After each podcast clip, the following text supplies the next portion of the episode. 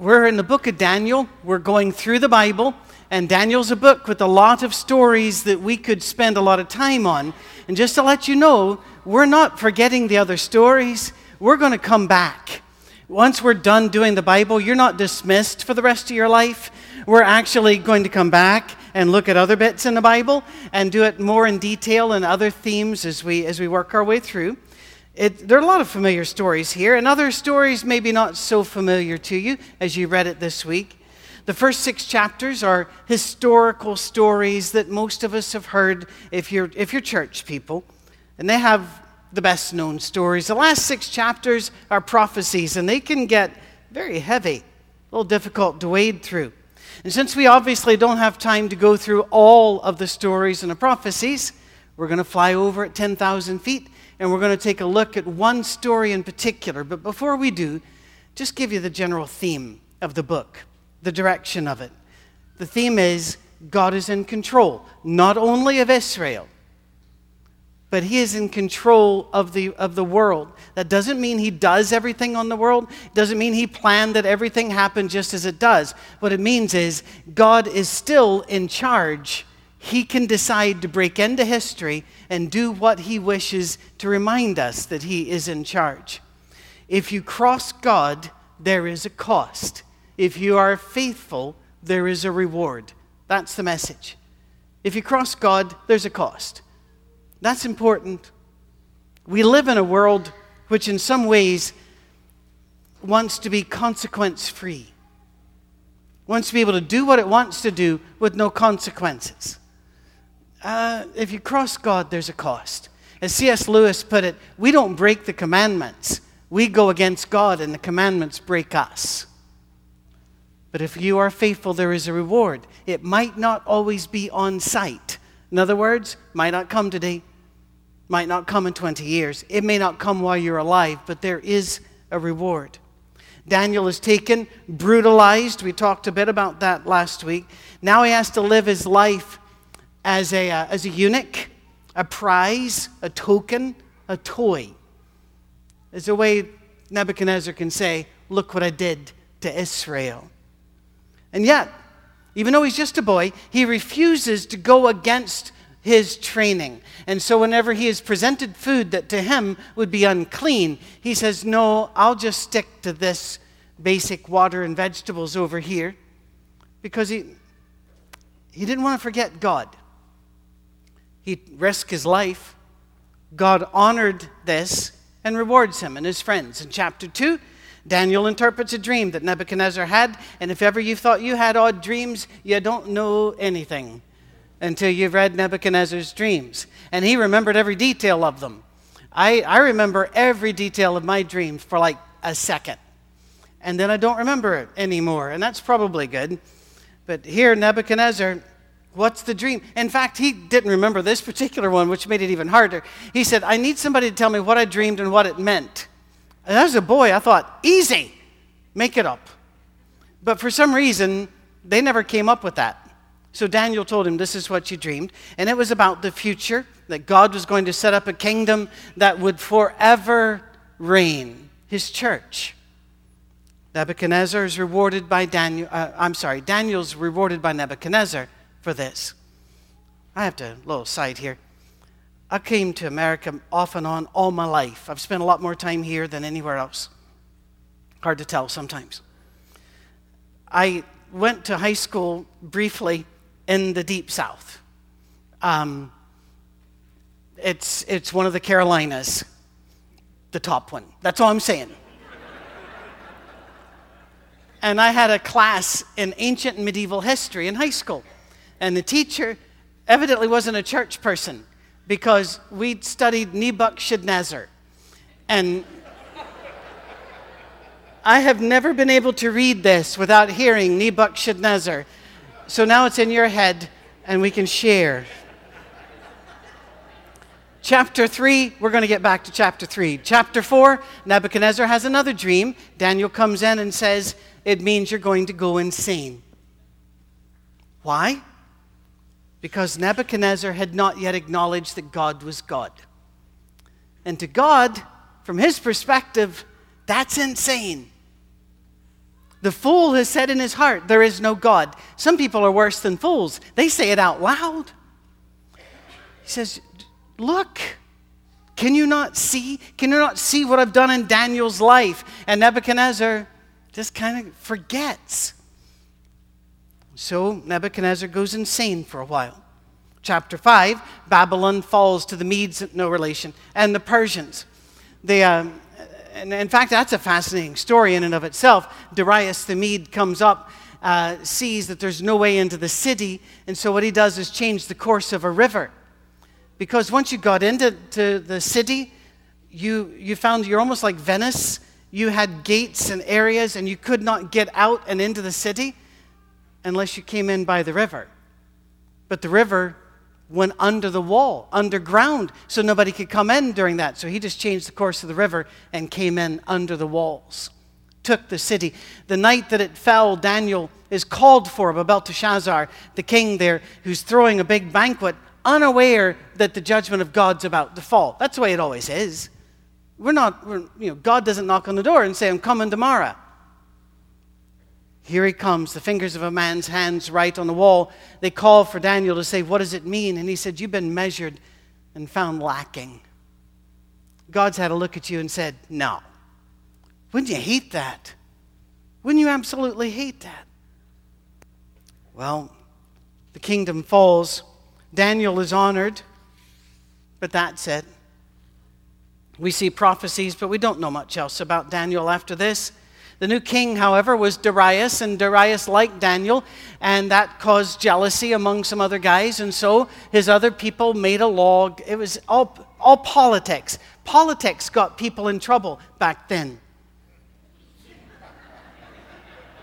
It's a bit hard to put your head around now, but it did. It did. And it ended up with Daniel being thrown into the lion's den, which, as soon as Daniel got there, was really Daniel's den, and the lions were the ones not in control anymore. Darius comes and sees that God has once again blessed Daniel. What was the whole point? The whole point of the law was to get Daniel to quit worshiping God. Just for a day, just for a season, just for a month, just for a while. Not forever, just for a while. Remember that. That's very important with our story today. Daniel said, No. And right out in the open, he worshiped God anyway. That put him in the lion's den, but God rewarded him. But you see the pattern. God rewards those who are faithful. There's a cost for crossing God. Good. Let's go back to chapter 3. Nebuchadnezzar had earlier told Daniel he believed that God was the God of gods and the King of kings. However, Nebuchadnezzar was a nut. He was. In history, we see it. We see from what he wrote, how he, how he talked, how he reigned. He was insane. And so he forgot about God and now was demanding that everybody in his kingdom bow down before his national God, the patron God of the Chaldean people. Now, it's very important you get this because if most of us read this, we hear one story, and it's not that story. We hear the story that Nebuchadnezzar was saying, You cannot worship your God, you've got to worship this God. That is not what he was saying at all. Pagan kings almost never said that. What they said was, You may worship your God, but you got to add this one. You got to add the national God to your God. You go ahead and have your religion. It's a cute little thing and it makes you nice, fair enough. Enjoy that religion, but the national religion is this one, and you'd better bow. And that's where it comes into the present age. That's where it comes in today. This world does not demand that you drop Jesus, but it wants you to tame him, put him in a box, only pull him out when it's convenient and a private moment for you. Otherwise, you're to bow to the national gods.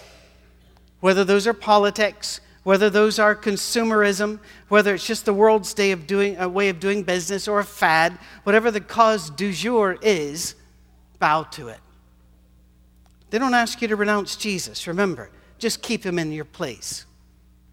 Keep him, keep him back a bit.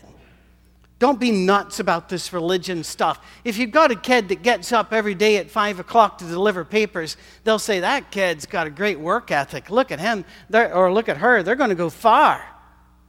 Get a kid that gets up at 5 o'clock to read the Bible and study for a while, they'll say, That person's a nut. Better watch him. You might want to medicate that kid. What is it about us? You can wear a shirt that says, Ask me about. And it might be a political thing, or it might be uh, a, a, nutrition thing, or it might be a weight loss thing. And people will look at that and go, Oh, I get that. You have asked me about Jesus, you'll get uh, like a 30 foot exclusion zone. People stay away from you. Now, some of that's because Christians have acted poorly. Let's own that. Some of that is because Christians have been judgmental or arrogant Let's own it. But most of it is because we won't add other gods to our God. And that, the world does not mind you praying to Jesus as long as you don't, as long as you're also okay with praying to Buddha, praying to nobody in particular, praying to a Hindu god, whatever. They just don't want you to be exclusive. That whole Jesus is the way, the truth, the life thing is offensive to the world. Chapter 3 of Daniel is 2015. It's been every year I've been alive. Every year the world's been going on. You see, in Nebuchadnezzar's Babylon, failure to bow down before the dominant national God was tantamount to treason. And here's where I've got to go off the rails a bit. You're going to think. I don't talk politics. You might think I do, but I really don't. I, I have no interest in telling you who to vote for and who not to vote for, but there are times we have to talk about cultural things.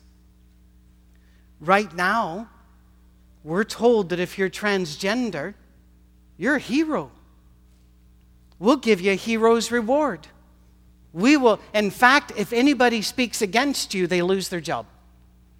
If anybody speaks against you, they're no longer able to speak in public. They're vilified and torn apart. You need to understand. So I'm, I'm a science guy, sorry. But there are people with various intersex issues, and that is their reality.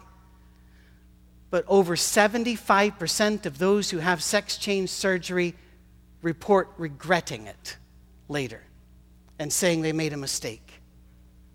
You see, people need therapy and we give them surgery. They need help, and we cut on them instead. And we say that's bravery. You know what bravery is? Bravery is standing against the national God and saying, no, no, no, no. Let's find another way to deal with whatever you're going through. And by the way, I'm not making fun of, of, of any of these individuals at all. I'm a human being. I know what it's like to be trapped in a body that isn't mine. I'm much better looking than this. I am strong, athletic, powerful, almost a bronze god type. I don't mean, amen. There's a man on medication. Now, um, and I'm not making fun of anybody. I'm saying I understand what it is to struggle. I've had depression in my life. I know what that's like. I live with pain. I know what that's like. I'm not making fun of things. I'm saying when people need help, we don't elevate them to God's status and say, You may not speak against, or you will be destroyed. But the world does. And it's not just that, is it? If you won't make a wedding cake, you must be destroyed. If you won't cater this wedding, you must be destroyed. And that has nothing to do with whether or not you accept this or whether God accepts this.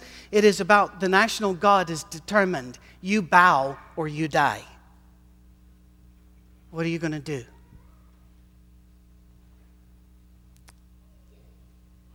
Back to chapter 3. All the officials of the land are to be gathered together in a show of national unity. Anybody who refused to, to bow before the 90 foot tall God were to be killed immediately in a superheated furnace. Now, this is where I can get really nerdy. I'll just put it to you this way they understood back then how to melt rock with just the tools they had.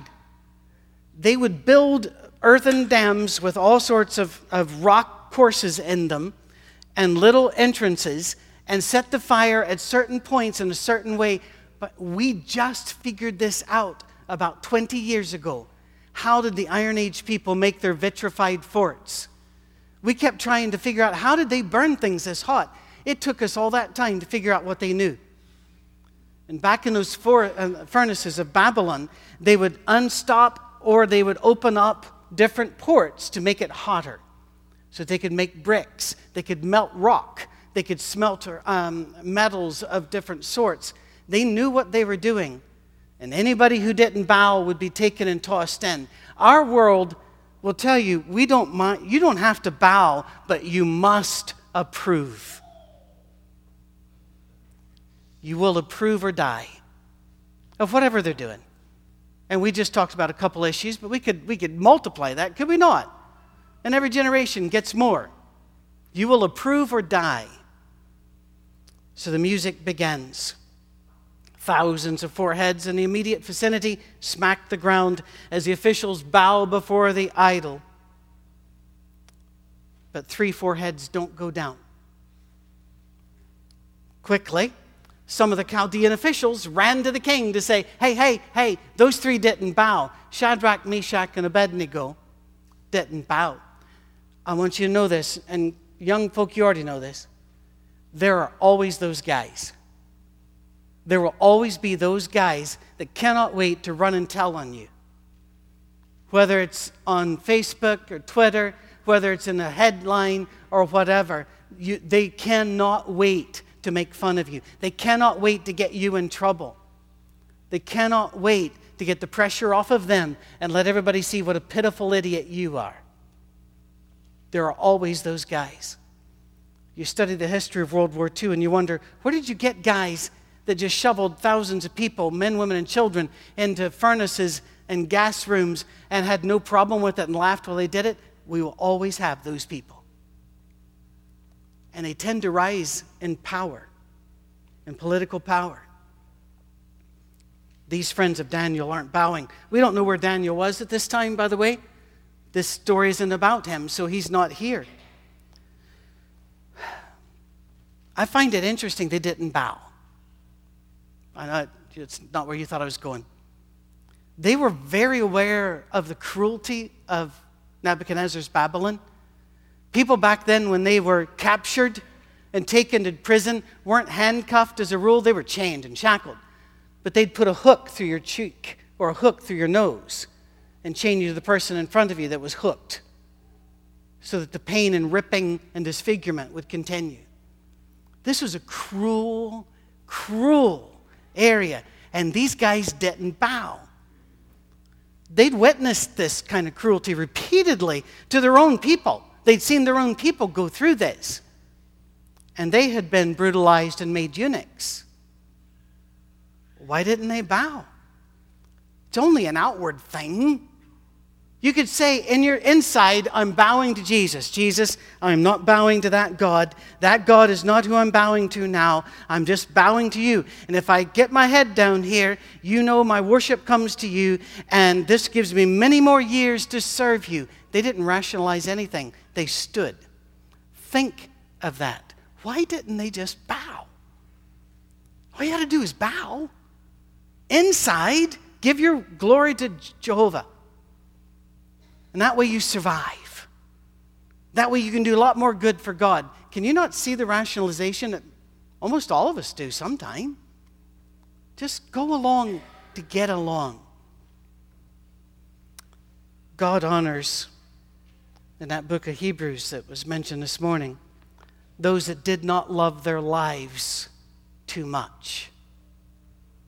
We tend to love our lives too much. That always bothered me about the old TV series 24. It did. Somebody would have the nuclear codes, and if the bad guy gets them, millions will die. And he'd say, You're not going to get them. They'd hit him and go, Yeah, I refuse to give them to you. And they'd cock a gun to their head and they'd go, Okay, here they are. Really? Really? Have you not read the Bible? You don't have to bow. Look at their response. Daniel chapter 3, verses 13 through 18.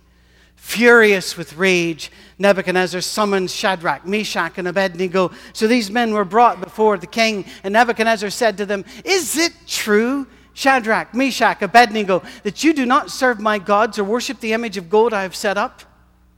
Now, when you hear the sound of the horn, flute, zither, lyre, harp, pipe, and all kinds of music, if you're ready to fall down and worship the image I made, very good. See, he's giving him another chance. He's a reasonable guy. But if you don't worship it, you will be thrown immediately into a blazing furnace. Then what God will be able to rescue you from my hand? Shadrach, Meshach, and Abednego replied to him, King Nebuchadnezzar, we do not need to defend ourselves before you in this matter. Learn that phrase. We don't have to bow down and we don't have to explain it. If we're thrown into the blazing furnace, the God we serve is able to deliver us from it, and he will deliver us from your majesty's hand. But even if he does not, we want you to know, your majesty, that we will not serve your gods or worship the image of gold you've set up. These people are going to get destroyed on social media. The commentators on MSNBC, CNN, ABC, and just the whole alphabet are going to go after them. Arrogant, hard hearted, not social, perhaps treasonous. These are unreliable individuals. They're causing problems. They need to bow. But they loved God more than they loved life. They loved God more than they loved status. They loved God more than they loved acceptance. And God respects that. Once you think about that, every time we see Jesus in heaven, he's seated at the right hand of God unless one of his people is dying. When Stephen was being martyred, he looked up and saw Jesus standing at the right hand of God. When the martyrs approach the throne, the Lamb of God stands.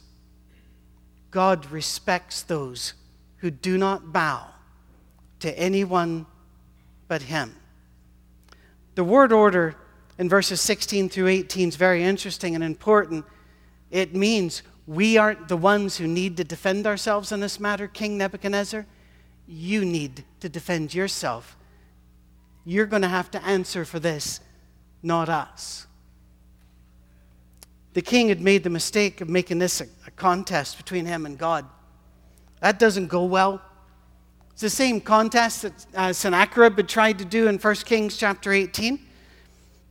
He told Hezekiah, I beat all the other gods on the way here to Jerusalem. I can beat your God too. Your God's nothing. I'll beat the other ones. What? Let's have a contest. Sennacherib died. He lost. Don't set yourself up or your nation up in a contest against God. I'm not anti American. Britain's been a lot worse on this than you, a lot ahead, further ahead than you. I'm not anti American. I'm not anti, I'm, I'm pro God, which means we don't bow to anybody but Him. Peter and John knew the story they knew this story. Later on, they would be called before the high court of the land. The Supreme Court is about to give an issue, uh, rather, render a, uh, a statement. And they say, We charge you, you may not preach in the name of Jesus again. It's in Acts chapter 4, verses 18 and 19. They called the men and commanded them not to speak or teach at all in the name of Jesus. Peter and John replied, Which is right in God's eyes, to listen to you or to him? You be the judge. The Supreme Court does not overrule Jesus. Nobody does. And, it, and saying that gets you in big trouble. You are called unloving when really what you're trying to do is love people, show them there's another way to live. You don't have to go and follow every whim of every person on TV. You can decide to follow the one God rather than the many gods we're presented with during the day. So now the rest of the story. Nebuchadnezzar was furious. I bet he was. With Shadrach, Meshach, and Abednego, and his attitude toward them changed. No more second chances here. He ordered the furnace heated seven times hotter than usual and commanded some of his strongest soldiers in his army to tie up Shadrach, Meshach, and Abednego and throw them into the blazing furnace. So these men, wearing their robes, trousers, turbans, that means the uniform of power, and other clothes, were thrown into the blazing furnace. The king's command was so urgent and the furnace so hot that the flames of the fire killed the soldiers who took up Shadrach, Meshach, and Abednego. And these three men, firmly tied, fell into the blazing furnace. Then King Nebuchadnezzar leaped to his feet in amazement and asked his advisors, Weren't there three men that we tied up and threw into the fire? They replied, Certainly, Your Majesty. He said, Look, I see four men walking around in the fire, unbound and unharmed, and the fourth looks like a son of the gods. Nebuchadnezzar then approached the opening of the blazing furnace and shouted, Shadrach, Meshach, Abednego, servants of the Most High God, come out, come here. So Shadrach, Meshach, and Abednego came out of the fire. And the satraps, prefects, governors, and royal advisers crowded around them. They saw that the fire had not harmed their bodies, nor was a hair of their heads singed. Their robes were not scorched, and there was no smell of fire on them. We love this story. Nebuchadnezzar will then declare, No God can save like this God. But I want to tell you something about this story. The good guys win and God is exalted. That's what we like to see. But let's face it, sometimes we don't win. Not here. And Shadrach, Meshach, and Abednego had seen many of their friends not win. They'd seen many of them burned, killed, hacked, die of infection, and God not do a thing, it seems but they believed that their reward would be here even if it wasn't here, here. That God was still going to reward them. Remember, Shadrach, Meshach, and Abednego are still prisoners. They're still tokens of a foreign king. While we will not win all of our battles, isn't it nice to see some of them won? Isn't it nice? But in the rush of excitement over the survival of these three, we need to notice something.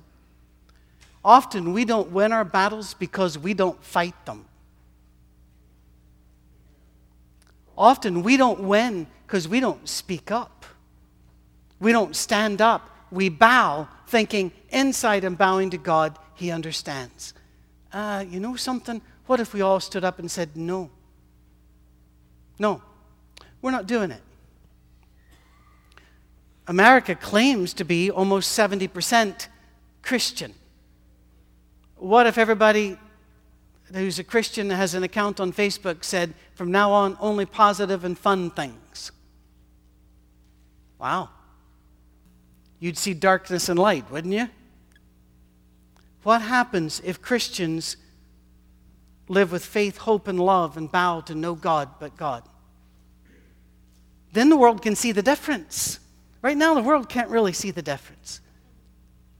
Fact is, in cities where there are many, many churches, the abortion rate's about the same, alcoholism's about the same, drug abuse is about the same, domestics. What happened? We, we went to church, but we added all these other gods. God says, number one rule, you will have no other gods before me. Have we forgotten the first commandment? Don't join the rush to bow your heads. It's understandable. It's a struggle to live good, honest lives. When you see others prospering, that bow, and doing so great, that bow. There are multi, multi, multi millionaires right now, all claiming to represent you and understand your struggle. don't bow. Don't bow. The world screams at us that you got to bow. If you stand against them, it says it'll be at your own peril. But God tells us stories so that even when we don't see the victory, we believe in the victory. Even when the story doesn't end the way we want it to end, we still believe in the end of the story. Remember what Jesus said to Thomas? You believe because you see. Blessed are those who believe who didn't see. This story is to help us stand up, regardless of how our personal story looks to end. In a bit, we're, we're going to sing a song. Before we do that, we got some scripture to read, but the song was written by a man who lost his daughters, shipwrecked. The wife could only send a telegram, all the money she had, saying, saved alone. Two words. His poor girl's gone. What would you do? What would you do? He was able eventually to rejoin his wife, and they moved to Jerusalem.